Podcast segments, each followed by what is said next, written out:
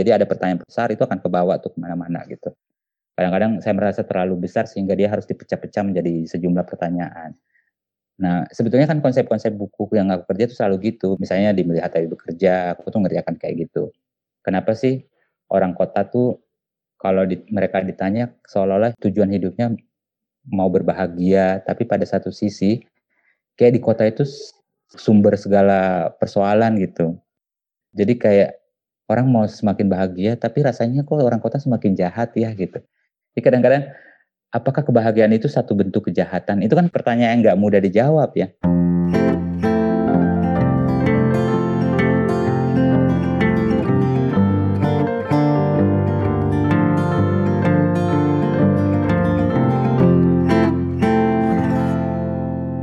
Halo, kamu lagi dengerin podcast Main Mata yang didukung oleh jaringan Potluck Podcast. Di bab ini aku mau ngobrol dengan Aan Mansur. Dia ini seorang penyair asal Makassar yang udah nerbitin banyak buku puisi. Aan ini juga menurutku salah satu penyair yang bikin makin banyak orang suka berpuisi ataupun membaca puisi. Dia tuh dulu termasuk yang mempopulerkan puisi lewat sajak-sajak pendeknya di akun Twitter huruf kecil. Tapi sebenarnya gimana sih ceritanya Aan sampai bisa jadi penyair? Padahal ibunya pernah bilang loh, kalau mau jadi penulis itu harus siap miskin. Nah, kenapa tuh dia tetap memilih jadi penyair? Apa sih yang dicari Aan dari menulis puisi? Dan proses menulisnya seperti apa kira-kira? Kita dengerin yuk ceritanya di bab ini. Halo Aan. Halo, halo Feti. Gimana kabarnya Makassar hari ini? Ah, saya sebetulnya nggak nggak tahu ya tidak begitu sering beredar gitu. Mm. Dan agak jarang juga membaca berita tentang Kota Makassar ini satu satu hal yang akhir-akhir ini selalu saya pikirkan kayaknya saya terlalu banyak mengkonsumsi berita tentang Jakarta deh gitu dan Oh gitu. Ah, ah, kadang-kadang aku tuh akhir-akhir ini kepikiran gitu. Jangan-jangan aku follow di media sosial tuh sebenarnya terlalu banyak orang Jakarta dan informasi tuh yang saya terima terlalu bias Jakarta gitu rasanya. Akhirnya saya seperti tidak tidak pelan-pelan semakin tidak mengenali di mana saya tinggal gitu. Sedih sih. Waduh. Apalagi mungkin sekarang kondisinya mengharuskan untuk masih di rumah aja ya. Nah itu itu jadi kepikiran justru karena lebih sering tinggal di rumah kan jadinya gitu. Akhirnya kayak kenapa aku bisa bisa tahu apa yang terjadi di kota yang jauh sekali, tapi di di luar pintuku aku nggak tahu apa yang terjadi gitu. Hmm, oke. Okay. Ini mungkin aku mau flashback sedikit ke belakang. Kamu ini kan bisa dibilang mungkin salah satu penyair yang waktu itu awal mulanya besar di Twitter ya? Iya. Awal mula nggak ya? Cuman aku kenalnya dari Twitter sih, lewat akun huruf kecil kan waktu itu sering berbagi sajak-sajak pendek betul, tuh. Betul. Ah. Dan seingatku karena memang banyak juga berbicara tentang cinta, jadi sepertinya banyak netizen yang tertohok deh waktu itu. Terus Iya, tapi bisa jadi. Nah, tapi uh, sebelumnya aku mau tanya kamu dulu sih, penasaran soalnya nih. Sebelum era Twitter nih, udah berapa lama kamu serius jadi penyair? Atau udah berapa lama menekuni sebagai penyair? Iya, sebetulnya kalau dibilang benar-benar serius mau menulis puisi itu sejak 2000 awal gitu. 2000 hmm. uh, ketika masuk masuk kuliah tahun-tahun pertama tahun kedua. Saya masuk kuliah 98 dan itu saya merasa kayaknya aku mau deh serius belajar menulis puisi gitu makanya tahun-tahun 98 99 sampai 2000-an itu setiap hari belajar nulis gitu membaca banyak puisi sajak-sajak yang aku anggap sudah berani aku kasih lihat ke orang lain itu tahun tahun 2001 buku puisi pertama saya terbit itu tahun 2005 itu sajak-sajak yang saya tulis selama lima tahun gitu dari tahun 2000 Iya 2001, iya 2000, 2000, 2001 gitu. Oh, oke. Okay. Buku tipis gitu.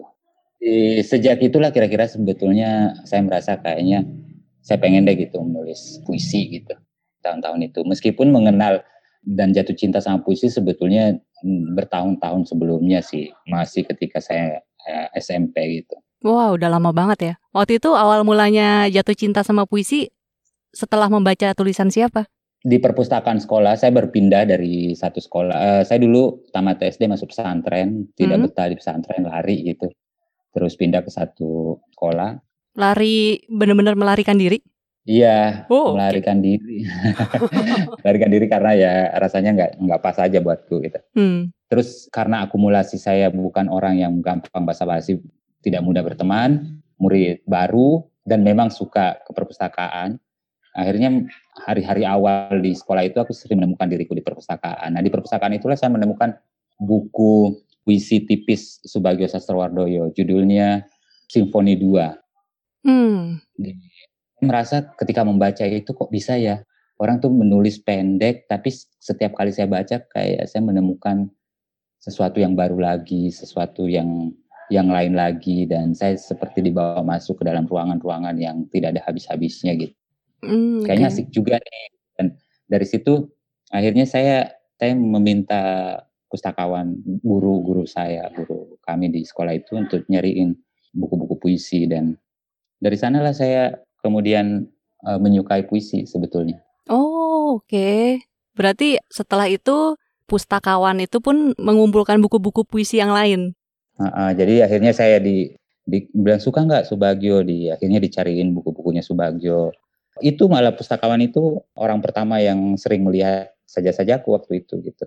Dan itu selalu sampai SMA juga gitu akhirnya masih sekolah berbeda di SMA juga pustakawan di sekolahku juga guru sastra gitu. Jadi dia juga yang baca gitu. Hmm. Dan saya selalu minta dicarikan buku-buku puisi. Misalnya seingatku dulu karena suka puisi-puisi Subagio, awal-awal menulis puisi di tahun-tahun itu tuh suka meniru-niru Subagio gitu. Tapi oleh guru-guru bahasa Indonesia dan sastra itu dia bilang, kok sajak-sajakmu kayaknya aku merasa ada pengaruh-pengaruh uh, Sapardi. Aku belum pernah baca bukunya Pak Sapardi. Jadi aku minta, ya, siapa itu? itu dicariin gitu. Jadi aku merasa kok mau meniru mau meniru Subagio malah jadinya orang lain gitu. uh, tapi di, dikasih lihat lagi buku-bukunya Sapardi dan itulah yang membuat saya kemudian setiap kali dikasih buku puisi baru lagi saya coba meniru lagi meniru lagi gitu. Itu semacam cara pertama saya untuk belajar nulis puisi gitu meniru semua penyair yang saya baca waktu itu gitu. Hmm, bisa diinget nggak waktu itu kira-kira penyair siapa aja tuh yang ditiru dalam rangka belajar? Banyak sih. Memang umumnya penyair laki-laki karena waktu itu yang banyak ditemukan di perpustakaan-perpustakaan sekolah ya rata-rata penyair-penyair laki-laki ya kayak hmm. Subagio, penyair seperti Sapardi, puisi-puisi Rendra, puisi-puisi ya Hairil Anwar pasti.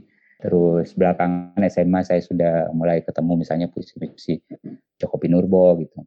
Kan mereka itulah yang baca karyanya di tahun-tahun awal gitu hmm. uh, yang saya coba tiru. Tapi akhirnya belakangan saya menyadari kalau meniru itu ternyata nggak mudah. Gitu. Dalam artian apa yang paling saya sadari, saya pelajari adalah meniru itu membawaku untuk sadar bahwa kayaknya cuma Sapardi yang bisa jadi Sapardi deh gitu. Cuma Rendra yang bisa jadi Rendra gitu. Ah, untuk okay. diriku sendiri, aku akhirnya merasa bahwa meniru itu sebetulnya untuk memberitahu saya semua hal yang bukan diri saya gitu untuk mungkin pelan-pelan membawa saya ke siapa saya gitu. Saya nggak bilang hari ini saya sudah ketemu benar-benar cara yang pas buatku, tapi itu jadi perjalanan untuk pelan-pelan me mencari caraku sendiri dengan mengidentifikasi satu persatu yang bukan diri saya gitu. Hmm. misalnya lagi meniru Joko Pinurbo, tapi ternyata saya nggak bisa selucu Joko Pinurbo misalnya gitu kok kayaknya rasanya itu humor yang mungkin memang khas Jogja atau apa ya susah gitu sebagai orang yang tidak tumbuh di sana kayaknya nggak bisa gitu hmm. tapi saya belajar misalnya dari Joko Pinurbo bagaimana dia memainkan ironinya gitu jadi saya mengambil bagian itu tapi menyadari betul bahwa saya nggak bisa menulis sajak yang agak apa agak nakal seperti itu itu bukan khas saya gitu ya kira-kira kayak gitulah jadi pelan-pelan meniru untuk memberitahu diri saya bahwa oh saya bukan ini, bukan ini, bukan ini. Oke. Kalau misalnya bisa disebutkan gitu gaya menulismu atau gaya kepenyairanmu seperti apa? Misalnya Yokpin kan memang dia ada humornya, ada satirnya dan memang waktu ngobrol sama Jokpin pun dia bilang dia penulis yang berbasis riset sekali ya. Kayaknya memang dia banyak hmm. banget melakukan trial and error gitu sebelum akhirnya jadi satu puisi. Walaupun ada juga sih yang cepat jadinya gitu. Kalau kamu sendiri gimana? Tapi sebetulnya setelah semua hal-hal yang saya sebut tadi itu, saya hmm. kemudian menyadari sebetulnya yang bisa membantu saya untuk mengetahui atau kenapa jadi seperti itu karena itu tadi akhirnya saya mengenali bahwa pertama bahasa Indonesia ternyata sebetulnya bahasa asing buatku gitu.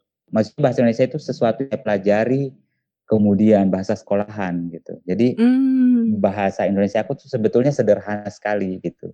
Bisa dibilang cara bahasa dalam cara aku berpikir tuh bukan bahasa Indonesia. Jadi yang saya pikirkan tuh saya terjemahkan ke dalam bahasa ketika saya menulis. Jadi tugas pertama aku sebagai penulis puisi itu sebetulnya menerjemahkan pikiranku yang menggunakan bahasa ibu dalam hal ini bahasa Bugis ke dalam bahasa oh, Indonesia. Okay. Nah, ketika melakukan itu sebetulnya di sana terjadi terjadi apa ya semacam pertemuan yang unik hmm. karena bahasa Indonesia dan bahasa uh, Bugis itu dua bahasa yang berbeda. Saya bisa menggambarkan bahasa Bugis itu mungkin untuk tidak menyebutnya bahwa dia lebih metaforik ketimbang bahasa Indonesia, bahasa Bugis itu lebih konkret gitu bahasa Indonesia mungkin karena bahasa kemudian datang sebagai bahasa untuk mengkomunikasikan hal-hal yang abstrak gitu ya. Jadi kalau dalam bahasa Bugis semua hal tuh harus bisa di disentuh oleh panca indera gitu. Jadi semua yang konseptual itu kayak susah ditemukan padanannya dalam bahasa bahasa Bugis gitu. Okay. Jadi kadang-kadang ada di pikiranku tapi susah menemukannya dalam bahasa Indonesia gitu. Kayak misalnya apa ya? Misalnya ngar, mendengar itu kan aktivitas yang yang konseptual gitu. Hmm. Kira-kira kalau kalau saya mau gambarkan dalam, Bugis, dalam bahasa Bugis supaya dia bisa terlihat adegannya, citranya sebagainya kayak kalau saya bilang mendengar itu seperti suaramu menyentuh telingaku. Jadi semacam ada aktivitas gitu. Oh, oke. Okay. Jadi kayak maknanya pun jadi lebih puitis ya? Mungkin, tapi sebetulnya yang terjadi sebenarnya saya mencoba me menerjemahkan semua hal yang di kepalaku ke dalam bahasa Indonesia yang kira-kira gitulah gitu ada bisa dicontohin nggak misalnya satu kata dalam bahasa Bugis atau kalimat juga boleh? Aku soalnya buta sama sekali sih dengan bahasa Bugis ya karena selama ini hidupnya selalu di Jakarta dan di Jawa. Jadi kayak pengen tahu juga sih. Contoh misalnya gini, kata bahasa Indonesia kan misalnya melihat ya. Mm -mm. Tapi kalau kalau saya menggunakan kata melihat itu kayak ndak ndak persis itu warnanya yang saya mau bilang gitu. Jadi karena nenek saya dulu kalau misalnya saya di rumah gitu lagi main terus tiba-tiba ada temanku manggil ah an ayo main gitu. Saya lari lihat itu terus jatuh. Nenekku tuh nggak bilang makanya kalau lari lihat gitu. Karena kayak nggak ada kata lihat gitu. Tapi dia akan bilang makanya kalau lari pakai matamu. Jadi seolah-olah mata tuh bisa dicopot bisa dipasang gitu. Hmm. ya kira-kira kayak gitu. Tapi dalam konteks yang berbeda itu hal yang berbeda lagi artinya. Misalnya ketika saya mau pergi nonton perayaan 17 Agustusan di ibu kota kecamatan misalnya, terus saya saya minta izin gitu. Uh, nih saya mau pergi nonton bola gitu. Dia bilang, ya sudah pergi saja nonton tapi jangan bawa matamu. Apa itu, itu maksudnya? Kan kayak paradoks banget ya maksudnya aneh banget nonton tapi gak bawa mata. Tapi saya ngerti maksudnya itu. Saya minta izin itu maksudnya sebenarnya minta uang jajan nenekku ketika dia bilang jangan bawa matamu, dia nggak ngasih uang jajan, dia bilang ya nonton aja, tidak usah jalatan supaya kamu nggak usah belanja gitu. Itu oh, maksudnya. Oke. Okay. Jadi dalam konteks berbeda, aku bisa paham. Tapi ketika digunakan dalam bahasa Indonesia itu jadi beda banget maknanya gitu. Iya iya benar. Nah, pergulatan semacam itu yang terjadi di kepalaku terus menerus ketika saya menulis sebetulnya. Karena saya memang memutuskan sejak awal mau menulis menggunakan bahasa Indonesia. Hmm, oke. Oh, menarik juga sih. Ini apa ya, cerita yang belum pernah aku dengar soalnya. Terus kalau nggak salah nih, ibumu kayaknya juga pernah bilang jadi penulis itu mungkin akan miskin. Iya. Nah, kenapa kamu tetap memutuskan untuk menjadi penulis atau bahkan penyair ya, yang konon katanya kan karya-karyanya perlu waktu lebih banyak lagi untuk bisa diterima secara luas. Betul. Ya, waktu itu itu tahun-tahun awal ketika saya sudah memang memutuskan untuk mau jadi penulis ya saya ngomong sama ibu saya mau jadi penulis. Saya bersyukur itu sebetulnya di karena umur berapa mungkin akhirnya ngomong benar-benar memantapkan hati? Itu di tahun tahun pertama tahun kedua kuliah kayaknya. Oh, oke. Okay. yang hmm. saya bilang gitu. Dan ibuku bilang ya silakan itu hidupmu tapi gitu. Dan dia agak berhenti di kata tapi. Aku pikir ada sesuatu yang yang besar. Lalu dia bilang ya tapi siap-siap miskin gitu. ya waktu itu saya pikir penulis miskin kayak romantis ya kayak di film-film gitu. kan kita tuh sering nonton film ya kayak yeah. oh penulis emang hidupnya kayak gitu. Ya meskipun belakangan aku sadari ya sama sekali nggak lucu sih. Apalagi ketika uh, menyeriusi ini ternyata terutama di tahun-tahun awal ketika bekerja sebagai penulis ternyata jauh lebih banyak uang yang habis saya habiskan untuk membeli buku ketimbang uang yang saya dapatkan dari menulis buku gitu. Jadi ya emang apa yang dibilang ibuku benar gitu waktu itu gitu. Jadi ya itulah kira-kira tapi memang ibuku tuh juga membentuk caraku menulis karena ibuku tuh tamat SMP bahasa Indonesia yang sederhana sekali sih ya. Mm-hmm. Dan saya kan jarang berkomunikasi dengan ibuku. Baru sekitar hampir dua tahun terakhir ini kami hidup sama-sama di tempat yang sama, maksudnya di di kota yang sama. Dulu tuh selalu beda kota dan kami punya jarak bukan hanya fisik, secara psikologis juga kami agak susah berkomunikasi langsung. Tapi anehnya ibuku tuh sebenarnya pembaca pertama hampir semua puisi-puisiku gitu. Jadi dan itu membentuk caraku menulis puisi. Kayak selalu saya bayangkan semacam membangun rumah buat ibuku kalau menulis satu puisi eksteriornya tuh sesimpel mungkin karena saya tahu ibuku juga bahasa Indonesia-nya sederhana sekali. Mm. Tapi saya berusaha interiornya sekompleks mungkin gitu. Jadi ruangan yang dibutuhkan atau yang disukai ibuku di dalam rumah itu gitu. Oh, oke. Okay. Jadi kira-kira selalu saya berusaha supaya bahkan sesimpel apa pun kata yang saya pilih, kalimat saya pilih dia bisa menciptakan semacam sejumlah layer tertentu yang mungkin membuat ibuku uh, memikirkan hal-hal atau menemukan sesuatu yang mungkin dia cari di dalam puisi itu gitu. Karena juga hampir semua tidak pernah sekalipun rasanya ibuku itu membaca puisiku terus dia komentarin apa nih maksudnya gitu enggak gitu. Dan itu justru membuatku jadi merasa kayak ini apa semacam medium berkomunikasi yang unik sendiri gitu. Ibuku menebak-nebak terus menerus apa yang saya pikirkan tentang dia dan sebaliknya saya jadi terus-menerus juga memikirkan apa yang dia pikirkan anaknya tentang dirinya gitu.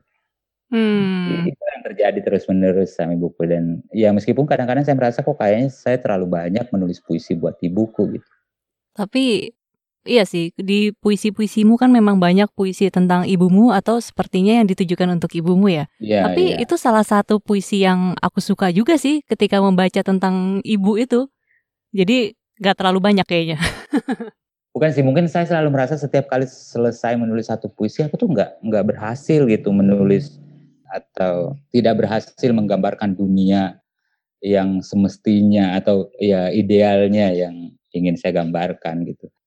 Jadi itu yang terus menerus kayak menghantui dan membuat saya sampai saat ini masih terus nulis dan masih terus terinspirasi banyak dari dari dia. Mungkin juga karena cara berkomunikasi kami yang agak unik itu tadi sih. Kami ketemu ibuku tuh jarang banget ngobrol gitu. Berarti ya. emang kalau nggak salah kan waktu itu komunikasinya tuh melalui SMS ya? Iya, dan di SMS pun ya bukan hal misalnya kayak apa ya? Kayak misalnya kalau dia SMS gini, kalau dia dia nggak bilang saya kangen nih misalnya gitu. Atau dia tuh misalnya kalau untuk bilang gitu, dia bilang, "Oh, kamu sudah berhenti nulis puisi ya?" Itu untuk bilang dia kangen gitu. Jadi kadang-kadang hmm akhirnya saya mengirimkan puisi yang saya sudah tulis terakhir atau kalau punya waktu dan dia mau uh, saya mener, uh, saya bacakan satu dua puisi gitu. Udah setelah itu ya udah gitu. Jadi ya jarang agak aneh sih sebetulnya hubunganku dengan ibuku tuh.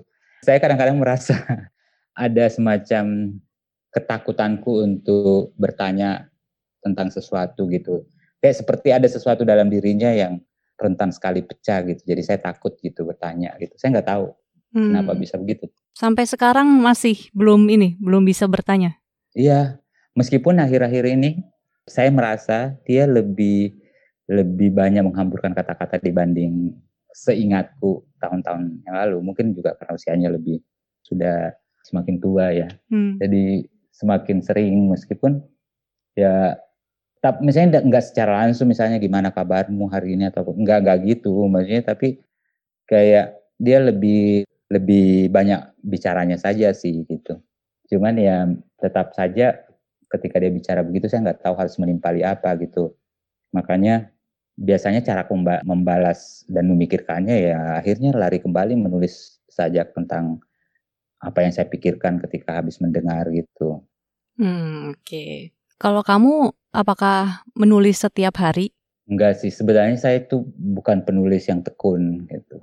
Kalau mau jujur. uh, tapi maksudnya gini, saya itu selalu merasa um, menuliskan sesuatu kalau udah nggak ketolong gitu. Jadi kayak ada pertanyaan, saya itu akan bawa ke mana-mana. Ini juga sebetulnya alasan kadang-kadang saya agak menghindari untuk bertemu orang, terutama di saat-saat saya sedang uh, dihantui sama pertanyaan-pertanyaan tertentu. Karena hmm. kadang-kadang saya berada di di depan orang, tapi yang saya pikirkan itu sebetulnya saya sedang berada di dunia yang berbeda sekali gitu. Karena di kepala aku ada sesuatu yang mencari bentuknya gitu.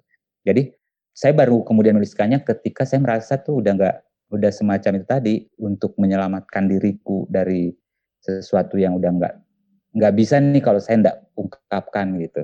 Oke, berarti tadinya dipikirin terus gitu ya?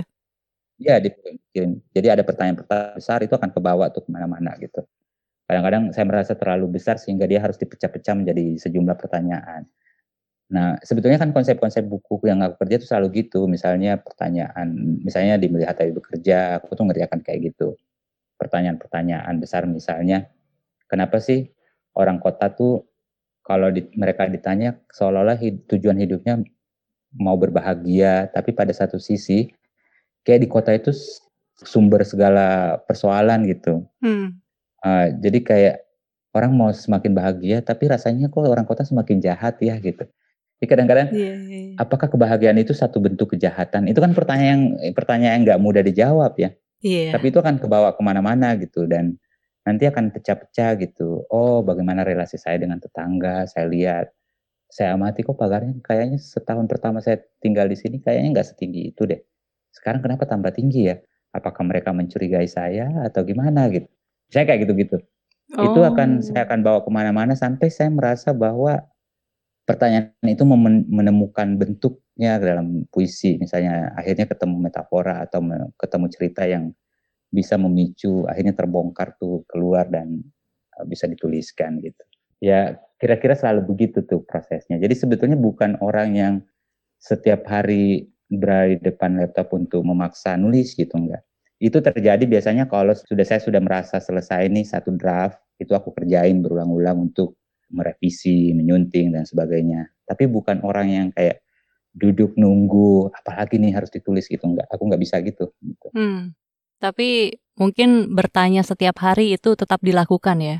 Iya, ya itu itu memang satu hal yang aku selalu lakukan. Misalnya, aku tuh biasanya kalau pagi aku menulis banyak daftar pertanyaan yang yang kepikiran saat itu gitu. Biasanya nggak nggak harus untuk dijawab, tapi untuk memaksa saya untuk berpikir gitu sebetulnya. Apa pun sebetulnya kadang-kadang pertanyaan yang yang gila-gila aja gitu kayak lagi duduk gitu di teras misalnya pagi-pagi lagi ngopi gitu terus lihat kucing gitu hmm. kenapa ya kucing gitu kalau dia menggaruk kepalanya dia pakai tangan apa kaki kiri gitu misalnya ya kayak gitu kan susah maksudnya enggak tapi maksudnya ya hal-hal begitu aja tapi iya sih tapi itu orang nggak kepikiran sih terus kalau misalnya nanti kamu keluarin kayak iya ya kenapa ya nah yang kayak kayak gitu aja sih setiap hari tuh berusaha untuk bikin daftar-daftar daftar gitu hmm. pertanyaan hmm. itu untuk sebetulnya supaya saya terus merasa kayak kepalaku bekerja gitu sebetulnya. Oke, ini kalau tadi kan aku sempat bilang kamu kekeh jadi penyair gitu. Terus yang kata orang secara tingkatan mungkin lebih sulit dipahami ya dibandingkan cerpen atau novel atau nonfiksi. Terus kamu tetap memilih jalur ini. Mm-hmm. Terus juga, tapi sekarang kan bisa dibilang nih, kamu salah satu penyair yang dikenal cukup luas di Indonesia dari media, era media sosial, terus kan tahun 2016 juga terlibat sebagai penyair yang menuliskan puisi-puisi Rangga kan di AADC 2. Yeah, yeah. Mm -mm. yeah. Nah, kalau menurutmu sendiri, sekarang puisi itu udah cukup banyak belum sih dikonsumsi oleh orang? Puisi ini kan benda yang unik sebetulnya menurutku. Dia terbuka sekaligus tertutup. Dalam artian terbuka karena semua orang boleh nulis puisi, bisa nulis puisi sebetulnya. Hmm. Tapi dia tertutup karena tidak semua orang bisa membaca puisi gitu.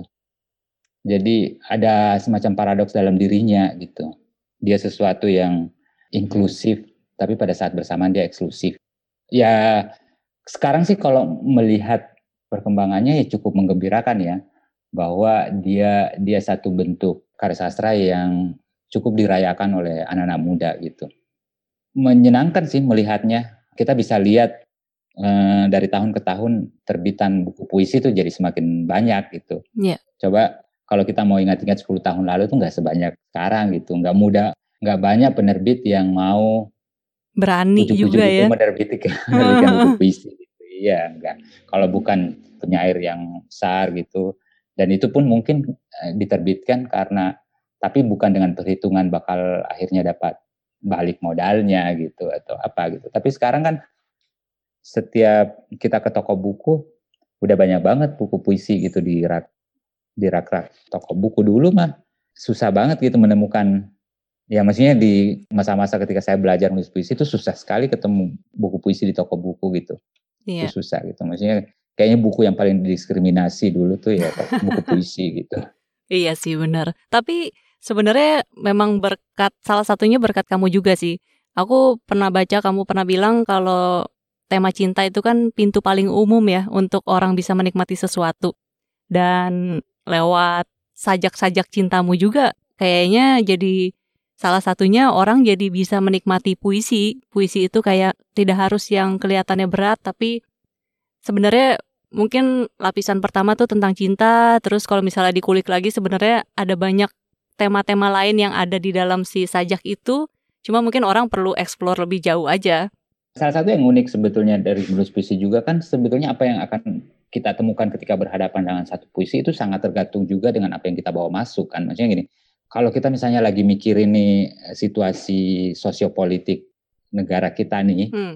ya kamu bahkan bisa menemukan hal-hal seperti itu di dalam sajak cinta gitu. Iya betul. Jadi itu sangat tergantung dengan apa juga yang akan kita bawa masuk.